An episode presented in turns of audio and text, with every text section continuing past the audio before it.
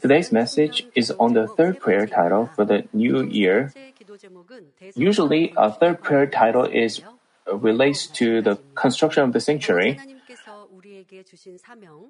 Uh, in, in addition to praying to fulfill the mission of the Grand Sanctuary, we have to unite in love to receive His answer. So this prayer title is about our deeds required to fulfill the construction. Father God also looks forward to this construction of the Grand Sanctuary, which He commanded. Re- reflecting on the words given to us since the founding of this church, we recognize that His return is not far away. Why did the Father give this prayer title in the early days of this church and has had us pray for so many years? It's because the construction requires such great amount of prayer. Also, it requires us to change, to change into people pleasing to Father God.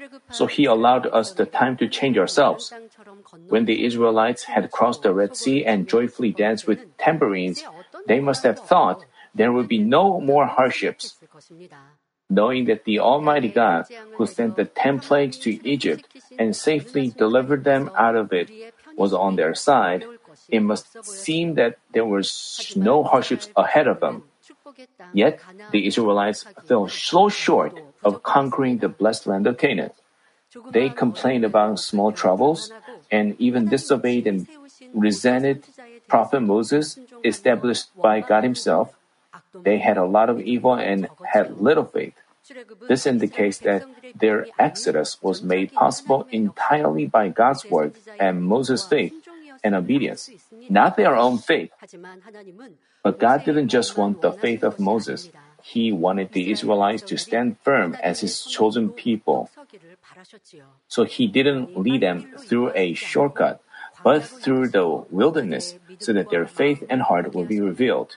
Consequently, their disobedience, arrogance, and complaining heart, which, e- which even made God call them stubborn, and many evil attributes were revealed.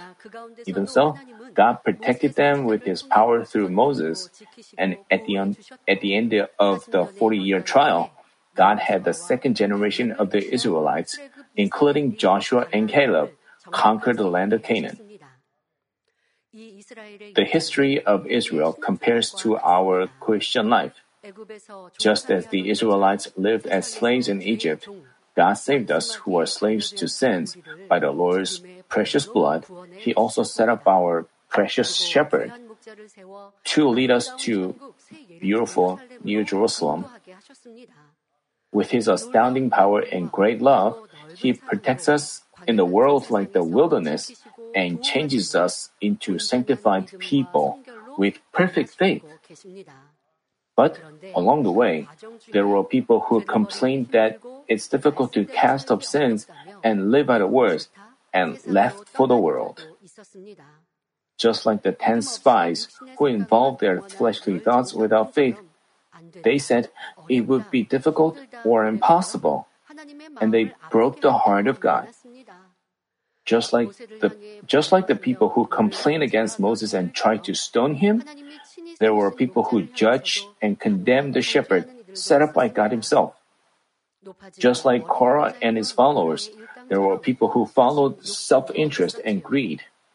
Even after they witnessed God's power of splitting the Red Sea and turning the bitter water of Marah into sweet water, as Prophet Moses was out of their sight, the Israelites fell into idolatry. Likewise, even while some people experienced amazing power and listened to the words of life, they committed sins. They went further and committed the works of flesh, leading to death. When we did so, the shepherd interceded for us, clinging to God on our behalf. Not only did He offer peace offerings, but He provided the opportunities for repentance. With His life-giving sacrifice, He brought down God's forgiveness and helped us tear down the walls of sin. It was just as Prophet Moses interceded for the Israelites. As a result of Moses' love and sacrifice, Joshua and Caleb were born as fruit. The second generation of the Exodus, who saw their parents disobeying and opposing God for a long period of time, learned lessons from it. obeyed God and changed into people who could act by faith. As a result, they could conquer the land of Canaan. Changing ourselves like this, we should also march on. The first generation died in the wilderness, but all of us will surely change ourselves and enjoy the glory of resurrection. Through this difficult trial, we've trusted a shepherd and believed in God who will do the work. Our good God will change us and make us conquer the land. By changing ourselves more quickly, we should only march in faith in the year twenty twenty-one. What, what is crucial for us is all of us being united as one. First Corinthians chapter fourteen verse thirty-three says, "For God is not a God of confusion, but of peace, as in all the churches of the saints." Also, Ephesians chapter four verses one through six tell us, "Therefore, the prisoner of the Lord implore you to walk in a manner worthy of the calling which, with which you have been called, with all humility and gentleness, with patience, showing tolerance for one another in love, being diligent to preserve the unity of the Spirit in the bond of peace. There is one body and one Spirit, just as also you were called in one hope of your calling, one Lord, one faith, one baptism, one God."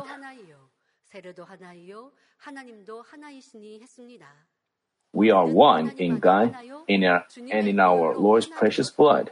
We've been running together with one goal and hope in the words and power of the shepherd. In difficulties, we should unite all the more. The enemy devil causes people to complain and grumble, break peace, and be divided. Then, trials and tribulations continue. For this reason, in the face of trials and hardships, we have to unite all the more in our Lord's love. With strong unity, we have to make sure there will be no room for Satan's work and win victory. We should also keep in mind that while we keep peace, God hears our prayer and petitions and answers us. We find in Matthew chapter five verses twenty-three and twenty-four, "Therefore, if you are presenting your offerings at the altar, and there, and there, remember that your brother has something against you, leave your offering there before the altar and go. First be reconciled to your brother, and then come and present your offering." This principle applies not just to how the church receives the answer, it also applies to how we solve our own or our own family's problems and receive the God's answers and blessings. You want to receive His answers and blessings, right? Then you should keep peace, not just with our family members, but all those who are around us. And then Father God will answer our prayers and petitions. Moreover, among your family members, if you quarrel, while, while you argue with and hate your family members and pray for the evangelization of your family, how could your prayer be answered? While you pray for your family's um, blessing, if you break peace with them, you, your prayer cannot be answered. Let's say your sons or daughters persecute you for going to church, and you pray for them. When you pray, share the gospel with them, "Please help me open the door to their heart." But they persecute you again, and you hate them. While you hate them and pray for them, how could your prayer be answered? So you have to pray to cast off such hatred, and then you have to practice goodness and keep peace with your family members. Only then your prayer can be answered. It's not just about the You also pray for their prosperity of their souls and for your own problem. The same applies. If you judge and condemn others and pray for your healing or blessing, how could God answer your prayer? And you pray for the construction of the sanctuary where God is present. And if you are not united in love with your church members, how could your prayer be answered? Thus, we should be united all the more in goodness and love and receive blessings and all the answers to our prayer this year. For the construction of the beautiful sanctuary, which is our hope, we should be united as one. What do we have to do? First, we should be we should love one another.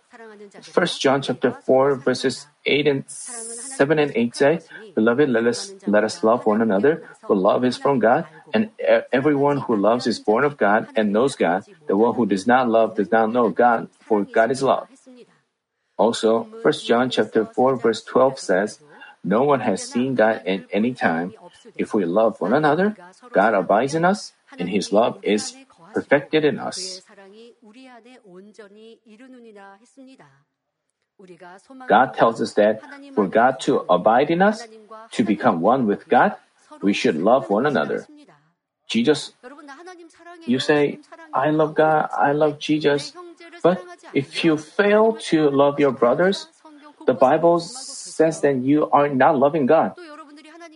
You have also you have to be united with God to advance to better dwelling place in heaven, and your prayers can be answered.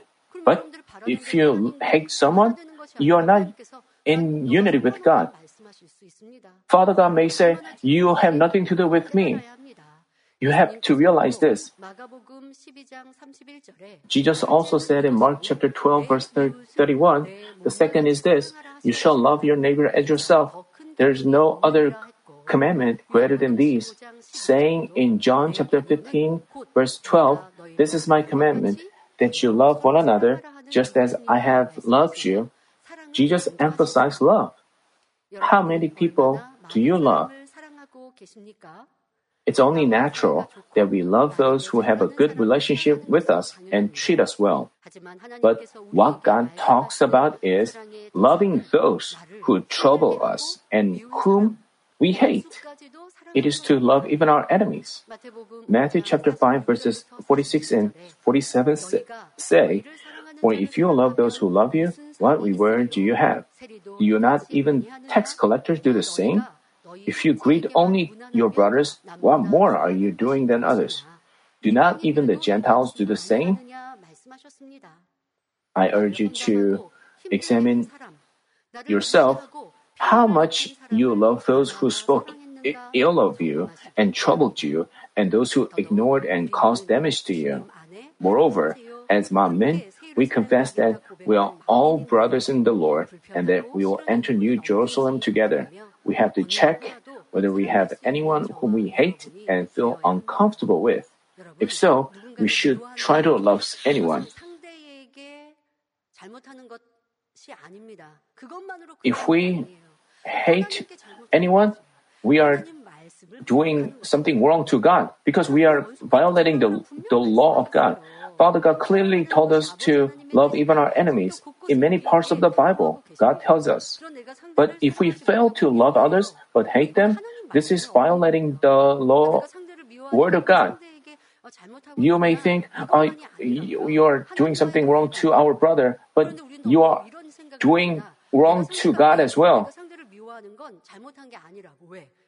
And other people also say, because the other another person did something great wrong to me, it's not it is not wrong for me to hate him.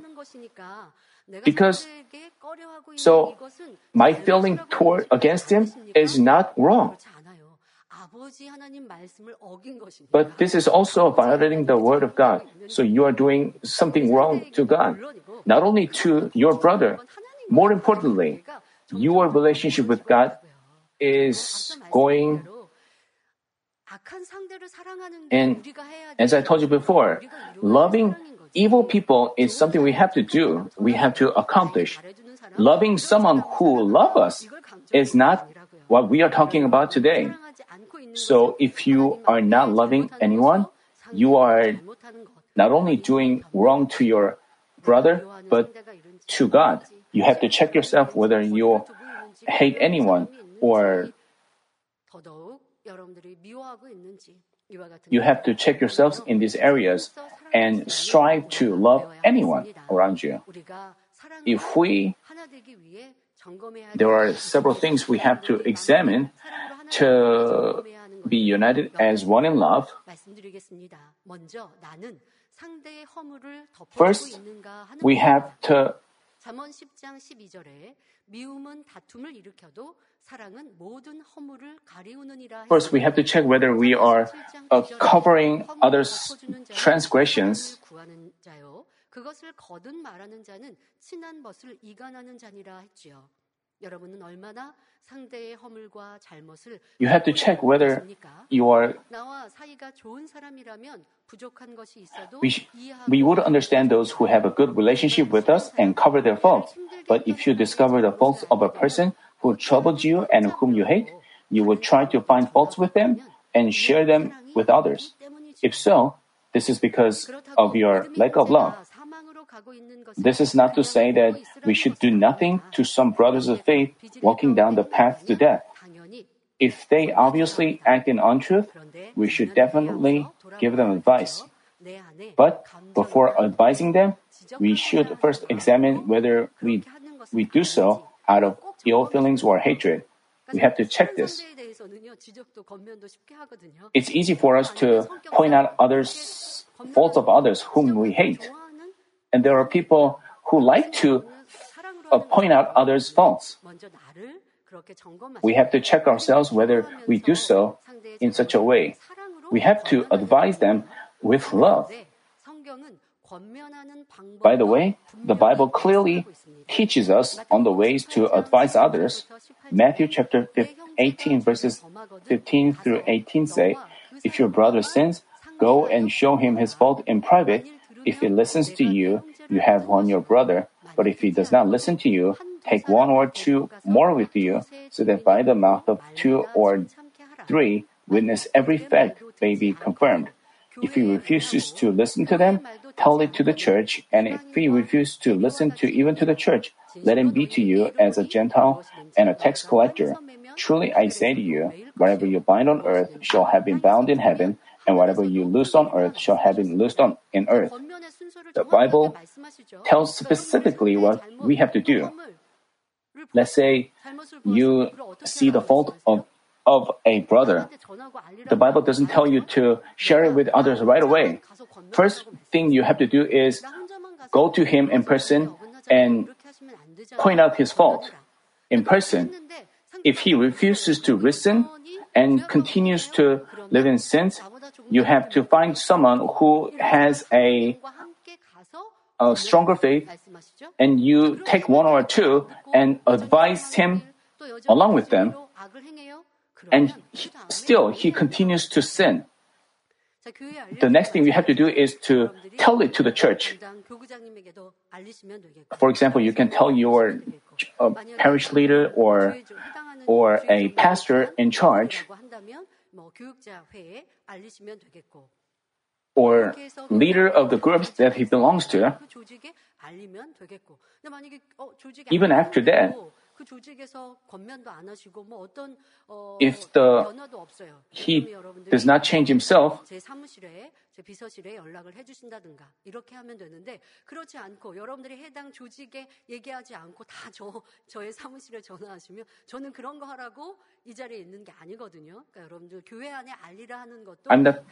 when you tell the church, you have to know what to do. You have to tell it to a specific department that he is related to, and that department will advise him to change his behavior.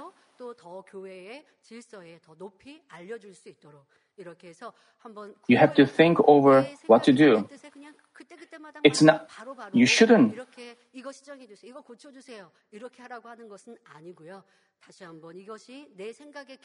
You have to think whether what you ha- what you are going to say is your personal opinion and benefits the church.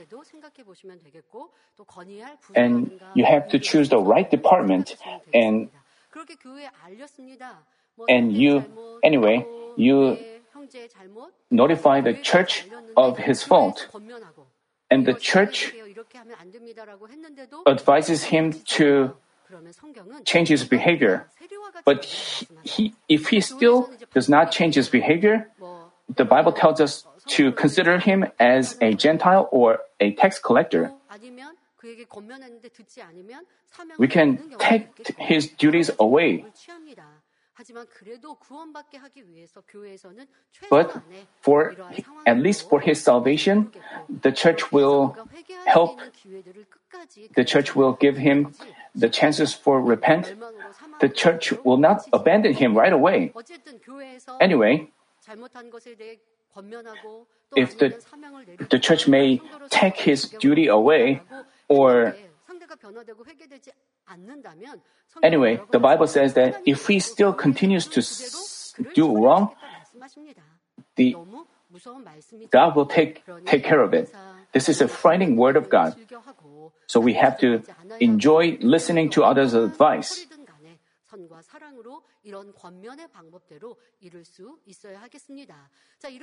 This is,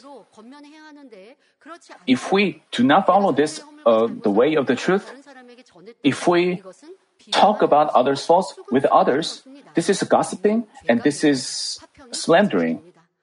That way, it causes peace to be broken. The church, the church's atmosphere will be And the enemy devil will rejoice over this. Moreover, while someone hasn't committed any fault, if you judge him and condemn him to be at fault and share it with others, you cause them to judge and condemn him together. What a great fault this is! Gossiping and slandering himself itself is a sin, is a fault, and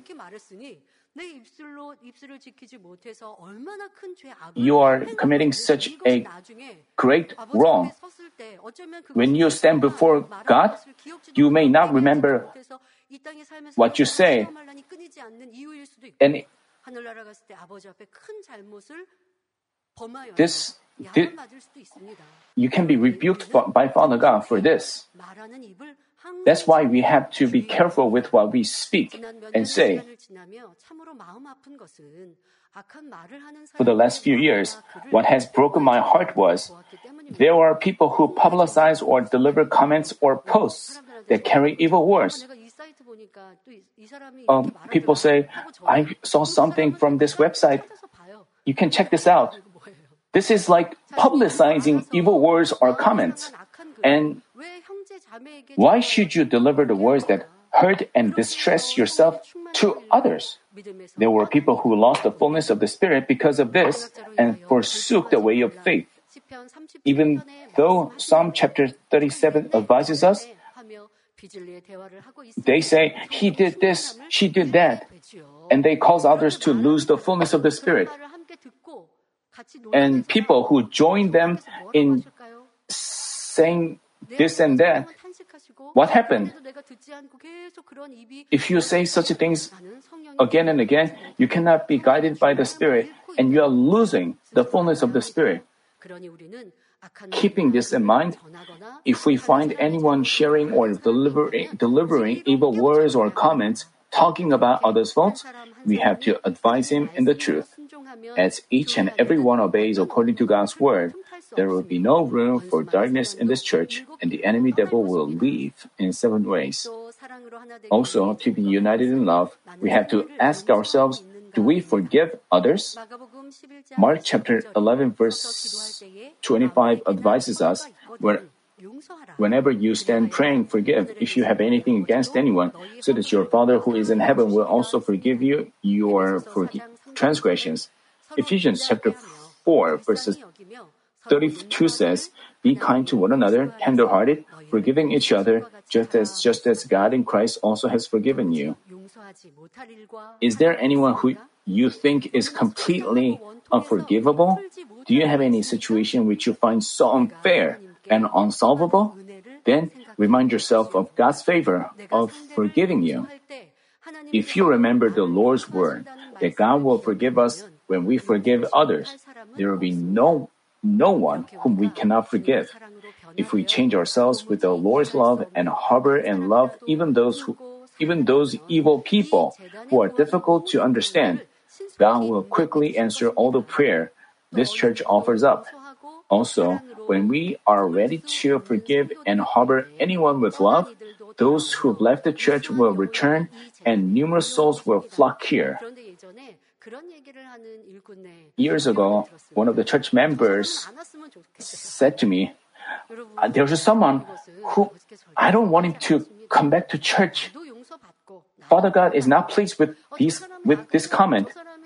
If you think about someone's faults or great wrongdoings, you may think he, you may want you you you may not want him to come back to church.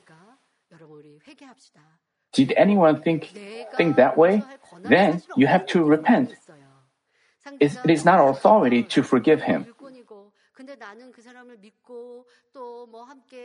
You share love with him, but he acted in evil. So you hate him a lot. Other people, they try to destroy this church and the shepherd, and he and they left the church. And you hate it, imagining the shepherd forgiving them. You may you imagine the shepherd forgiving all those people, and you hate it. What should we do? We have to take after such broad heart of the shepherd. This is the heart that makes us possible to enter New Jerusalem. Some of you may may not want some people to return to church. That means you have no qualification to enter New Jerusalem.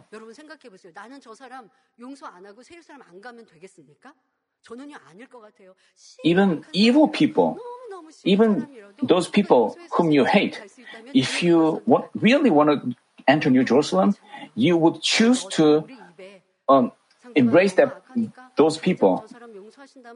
But still, some people may think, oh, I, I don't want him to return to church. If you think so, that means you have such a small heart. If senior pastor uh, forgives someone, you have to also forgive.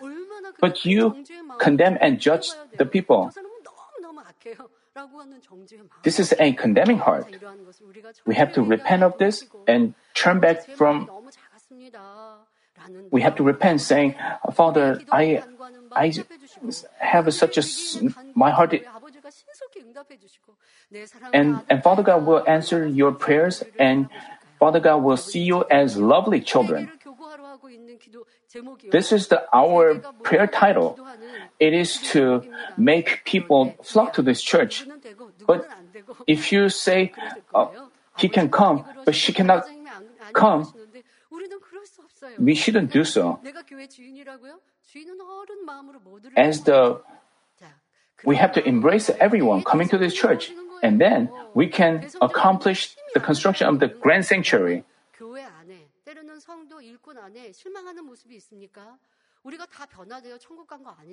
It's not that we haven't changed completely.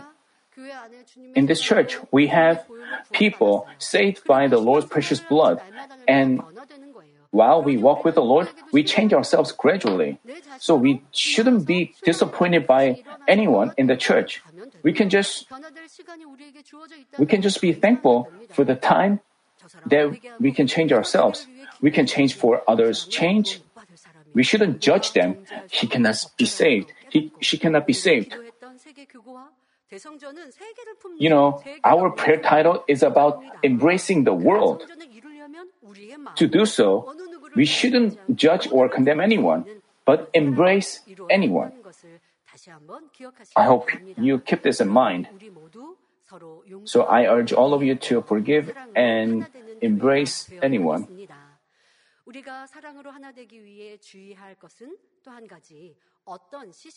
Uh, to be united in love, we have to make sure that there are no disputes or arguments. First Corinthians chapter eleven, verse sixteen says, "But if one is inclined to be contentious, we have no other practice, nor have the churches of God." Second Timothy chapter two, verse twenty-three tells us, "But refuse foolish and ignorant speculations, knowing that they produce quarrels." We also read in Second Timothy chapter six, verse four, "He is conceited and understands nothing, but he has a morbid interest in controversial questions and disputes about words, out of which arise envy, strife, and abusive language, evil suspicions." Why do disputes arise? Because each person has a different way of thinking. As they insist on what they think is right, arguments and disputes arise. Having born to different parents and raised in different environments, there's no way that people share the same thoughts and mind. According to their beliefs and benefits, people's thoughts may differ. Even out in the world, people int- interpret a single issue in totally different ways, pass judgment, and are divided. Then, where should we set our standard to? We should set it only to the truth, the Word of God, not our thoughts. Otherwise, our arguments and opinions come out of arrogance and they hinder us from being united as one. If we set our standard to God, we cannot have arguments or disputes. About the ch- church issues, each people, each person has different opinions for the church, and they say they They think about the church, and they have a different way of thinking. What should we do? We have to think what is closer to the Word of God. We have to focus on the Word of God. Then the disputes or arguments will disappear. But many people, uh, some people insist on their thoughts, saying that they have stronger faith, and that way, they have arguments and disputes.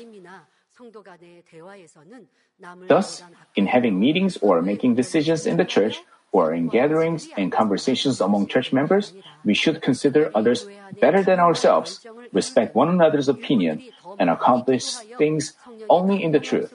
Particularly, when making an important decision in the church, the church workers should pray more, present opinions in the inspiration of the Spirit.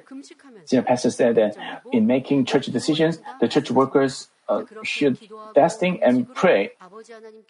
As they offer fasting and prayer, they can receive the guidance of the Spirit, and Father God will open the way for them.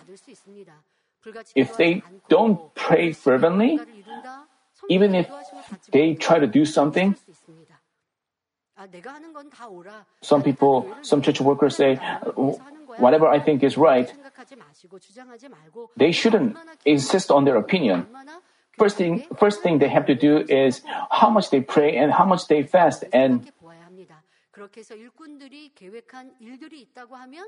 as the church, in that way, if church workers make a decision, the church members should follow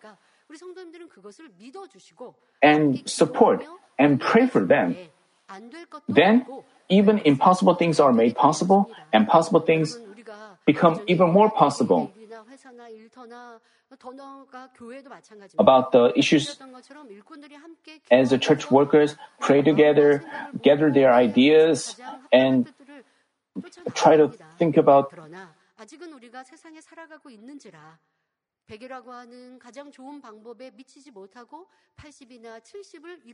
we may end up with a decision which is not perfectly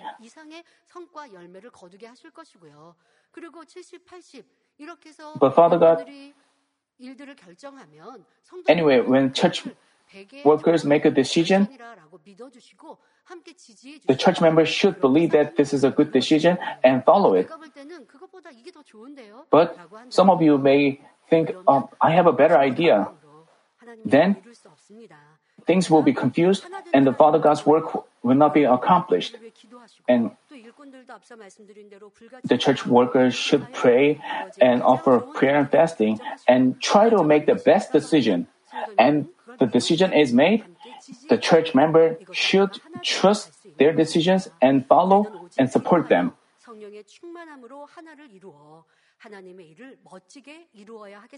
So we should receive, pray and receive the fullness of the Spirit, be united and accomplish God's work wonderfully. Currently, we are praying and proceeding with the relocation of the sanctuary. I ask you to pray more for the church workers who are involved, for the construction of the beautiful sanctuary, and to unite it as one, we have to fulfill our duties well. First, I said that we have to be united as one in love. Second, we have to cherish our God-given duties and carry them out well. First Corinthians chapter twelve, verse twelve says, "For even as the body is one and yet has many members, and all the members of the body, though there are many, are one body, so also is Christ. Our Lord is the head of the church, and the church is His body, and each of us is a member of the body. Among the members of the body are visible ones, but there are also internal and tiny ones. Even though they are small and invisible, none of them is not important."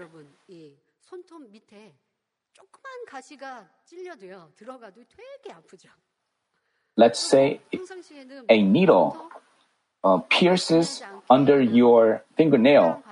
It really hurts. It badly hurts. Even if you may think this is not important, the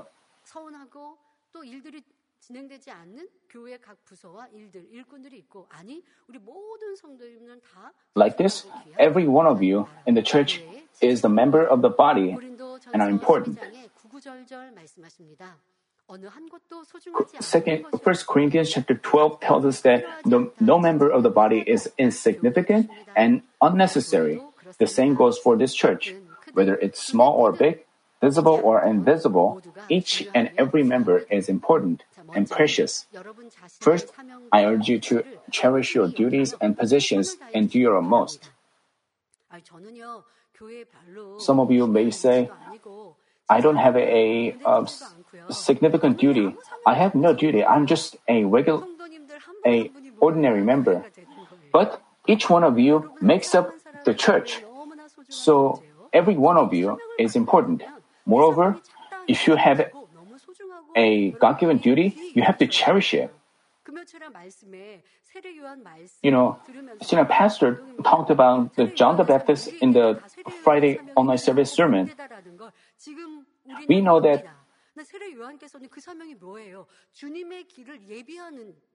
the duty of the John the Baptist was to prepare the way of the Lord. The Lord is our Savior and our is He's a Messiah. He was just a deliverer. He was his duty was to prepare the way. But if he hadn't uh, did his, done his best to prepare the way of the Lord. But John the Baptist did his best in his duties. Likewise, whatever duty you may have, Father God will not consider it small or insignificant. Nowadays, we cannot gather at the sanctuary, but worship God and pray at home. But no matter the place, as the aroma of our worship is gathered, it creates great power. Each, if each one of us says, "No one is watching me," and stops praying, who would keep the Manmin's prayer ablaze? Father God is watching us, and each one of you, Father God accepts the aroma of the prayer from each one of you. And whether we can accomplish the construction of the sanctuary depends on how you pray and each one of your homes. If you stop praying, who would pray?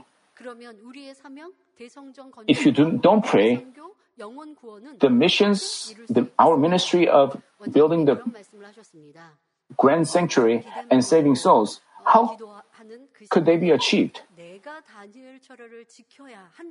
And Missus Bong Nyeni also cherishes her duty. Even while she couldn't come to the sanctuary, uh, to she wanted where, wherever she was, she wanted to keep uh, carry out her duty. She she wanted to. She made sure to pray during the Daniel prayer hours.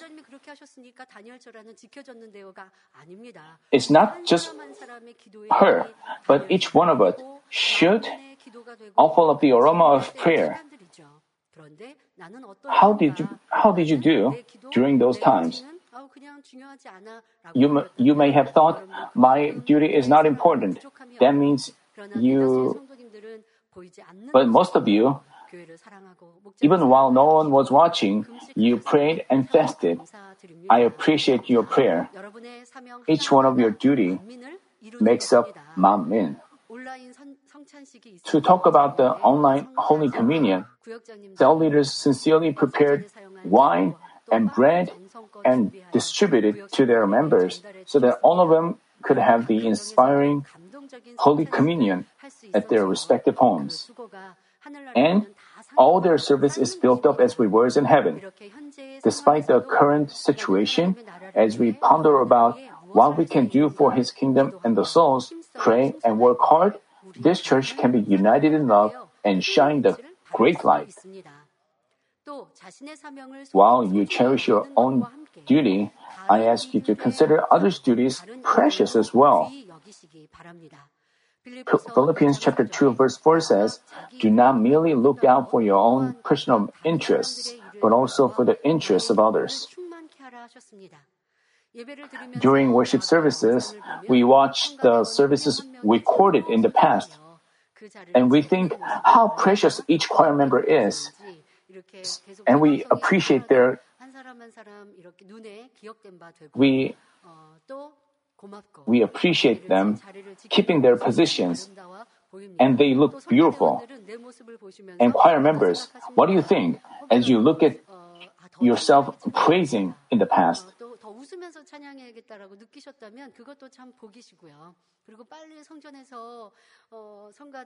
You, you may want to come back to the sanctuary again and sing praises in the choir seats. And if you think so, Father God is already accepting your aroma.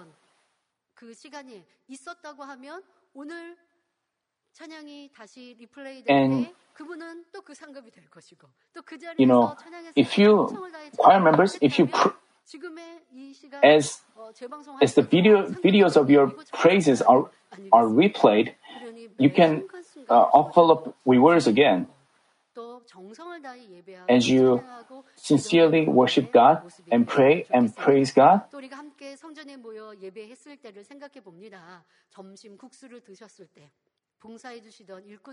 when we gather in the sanctuary, there were people who prepare noodles for church for lunch. How beautiful their service is! I once visited the church cafeteria and saw some church workers working so hard to make noodles. They were sweating. Especially in summer, even if the air conditioner is on, it's so hot inside, so they had to work hard with sweat.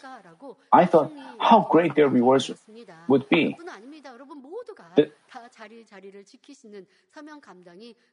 whatever you do for God, it's precious. We should also appreciate, appreciate others' duties. That way, we can be united as one in love. So, then, are, are they only hard-working church workers that are lovable? No. Those members who've gone worn out and lost the fullness need all the more love and care. We have to pray hard and wait for them. As we have compassion on one another and act in goodness and love, God will make all of us change and grow. That way, you shouldn't think, oh, why did he lose the fullness?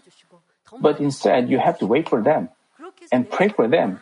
You have to pile up deeds of love, and then Father God will repay, and it will be your rewards as well.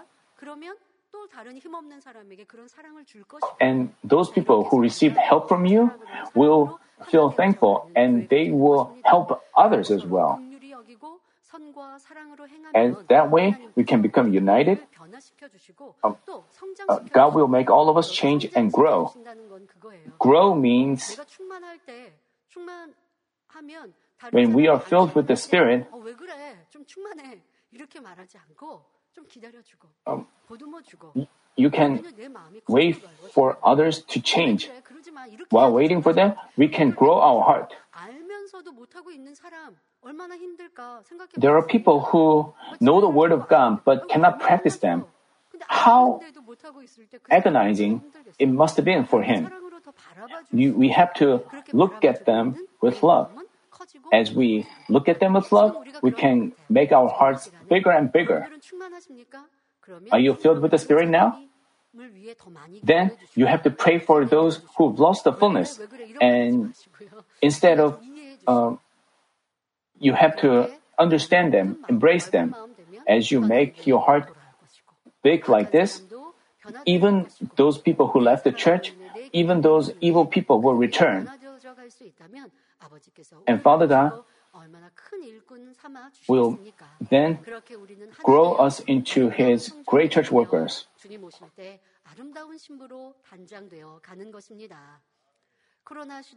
As you went through this pandemic situation where it's difficult to carry out your duties, you must have felt more strongly that your duties are precious. You know, as we watched the Manmin magazine, when, uh, we, we saw someone uh, resolving to carry out his duties better in the new year. I was very impressed. Yes, we can. At such a time as this, we can uh, visit the members uh, through phone calls, and we can think about how we can carry out, out our duties in this pandemic situation. We can share the love of God that way.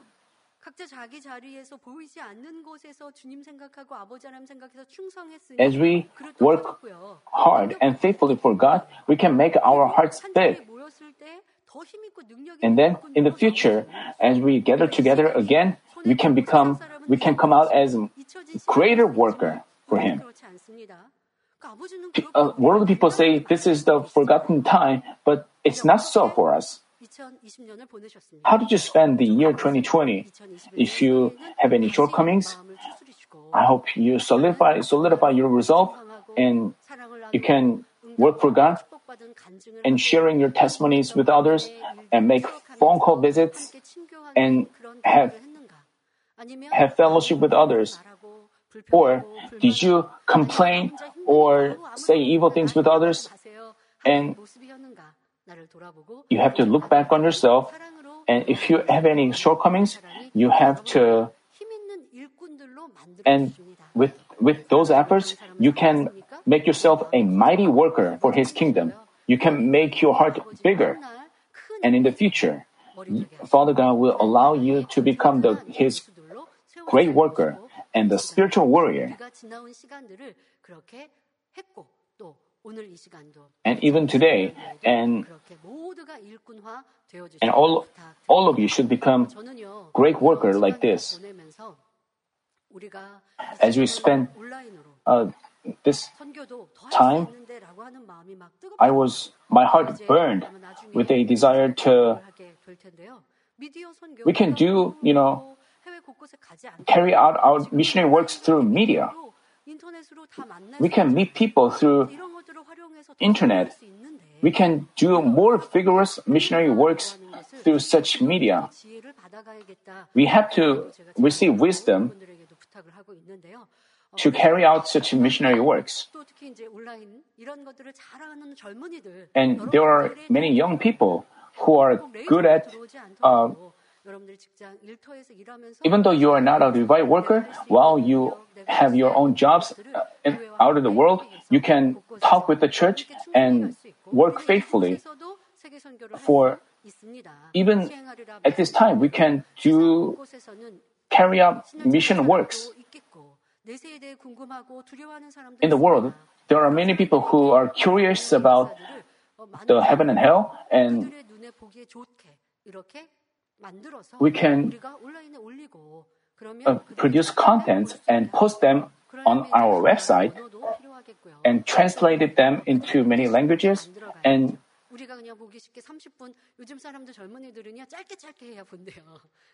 people uh, nowadays people like to watch uh, short clips. What about U F Os? Worldly people uh, have have discussions or disputes, dis- debates about the U F O, but we know so well what it is. We have re- revelations from God about the U F Os, and when the worldly people see such contents on our website, they will be connected to us. You know, we have we have to produce such content, short clips, short videos. There are many talented, talented people in our church. They can call the church, and when the world is like this, we can do our work through online, share the gospel with people, and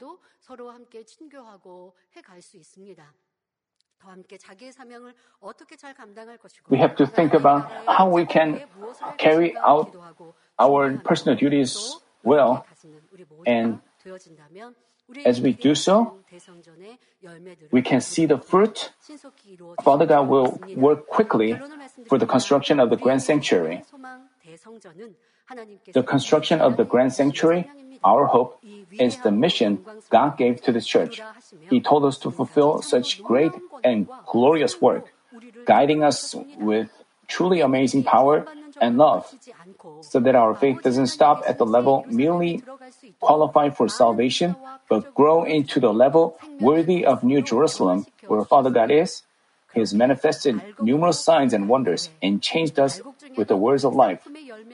The, sink, the church, the church filled with weak believers, the sanctuary where people who have restored the lost image of God and come out as the best quality fruit, the sanctuary where their praises and prayer resonate, the sanctuary proclaiming the Father God's plan and His providence prevailed at the ending point of the human cultivation, majestic and beautiful sanctuary where we can feel beautiful New Jerusalem.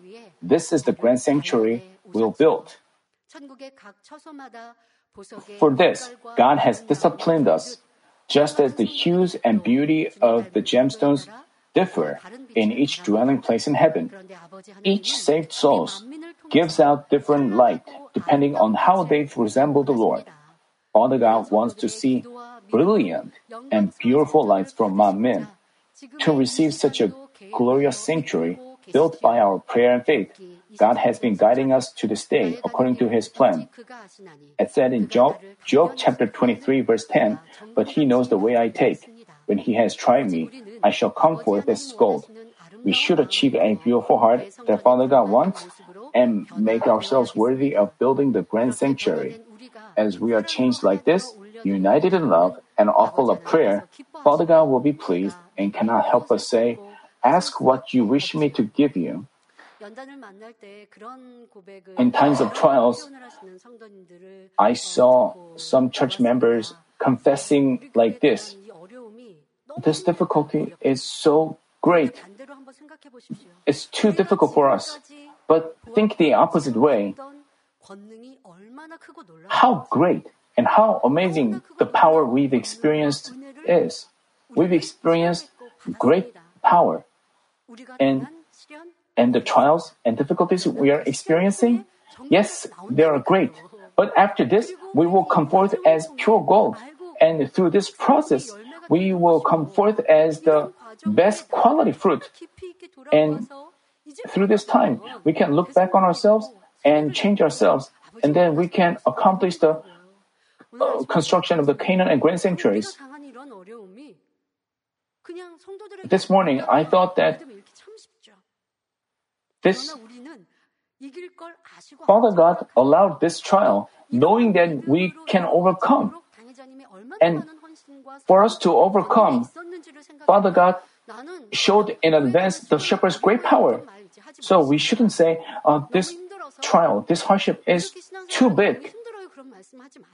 Don't say that. Just remember what kind of blessings and we have experienced this far. And the New Jerusalem is such a beautiful place. And to enter such a beautiful place, Father God is having us go through this trial. If you think so, you can be thankful. Even through this trial, we have to unite in love and march on in faith, thereby enjoying the blessings prepared by God.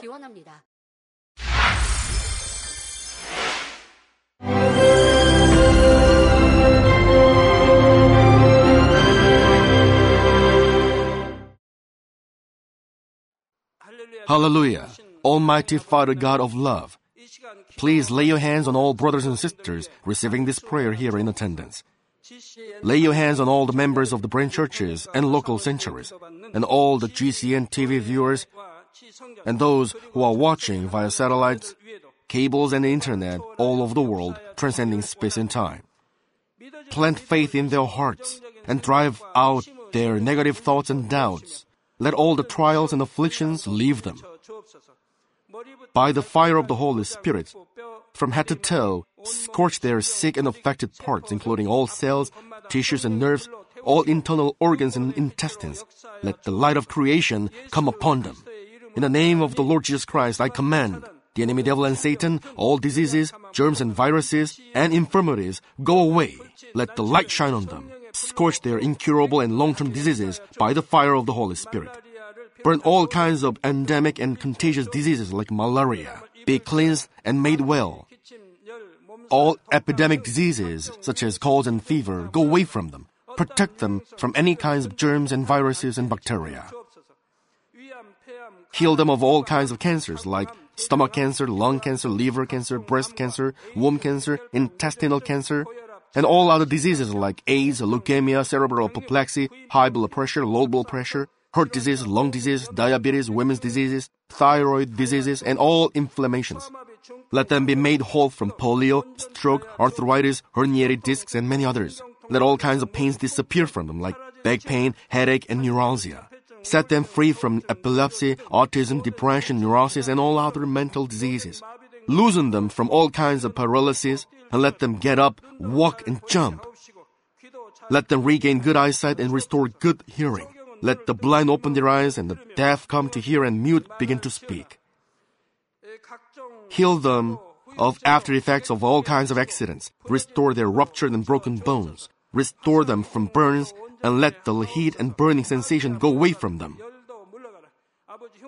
Father, let there be no scars left. Be cleansed from all kinds of drug addictions and poisoning. Father, regenerate dead nerves, tissues and cells, and bring the dead back to life. Father, please bless them to conceive a baby. Bless them to conceive a baby. In the name of the Lord Jesus Christ, I command the enemy devil and Satan, the ruler of the air, the evil forces and their servants, go away from them. Go away, you evil spirits, unclean spirits, deceiving spirits, spirits of falsehood, separating spirits, and all forces of darkness. Loosen all bonds of wickedness and darkness, and go away from them. Let the light shine on them. Father God, give them strength to cry out in their prayer, and empower them with the power to cast off sins and become sanctified. Let them be in good health as their soul becomes prosperous, and let their family be evangelized. Protect them from all kinds of accidents and disasters, and bless them to lead a successful and prosperous life in everything. Please protect your children, their home, their business, and their work by the fiery hedge of the Holy Spirit, with the heavenly host and angels, and with your blazing eyes. Give students wisdom and understanding, and fill their hearts with more passion and desire for study. Keep their hearts and minds from worldly things, and plant into their hearts more fervent love for God. Bless your children and let them give glory to you in everything they do, whether they eat or drink or whatever they do. Let them confess and testify to the living God. I've met God, I've experienced God, and received His answers and blessings. Father God, thank you. Let all glory be to you alone. In the name of our Lord Jesus Christ, I pray. Amen.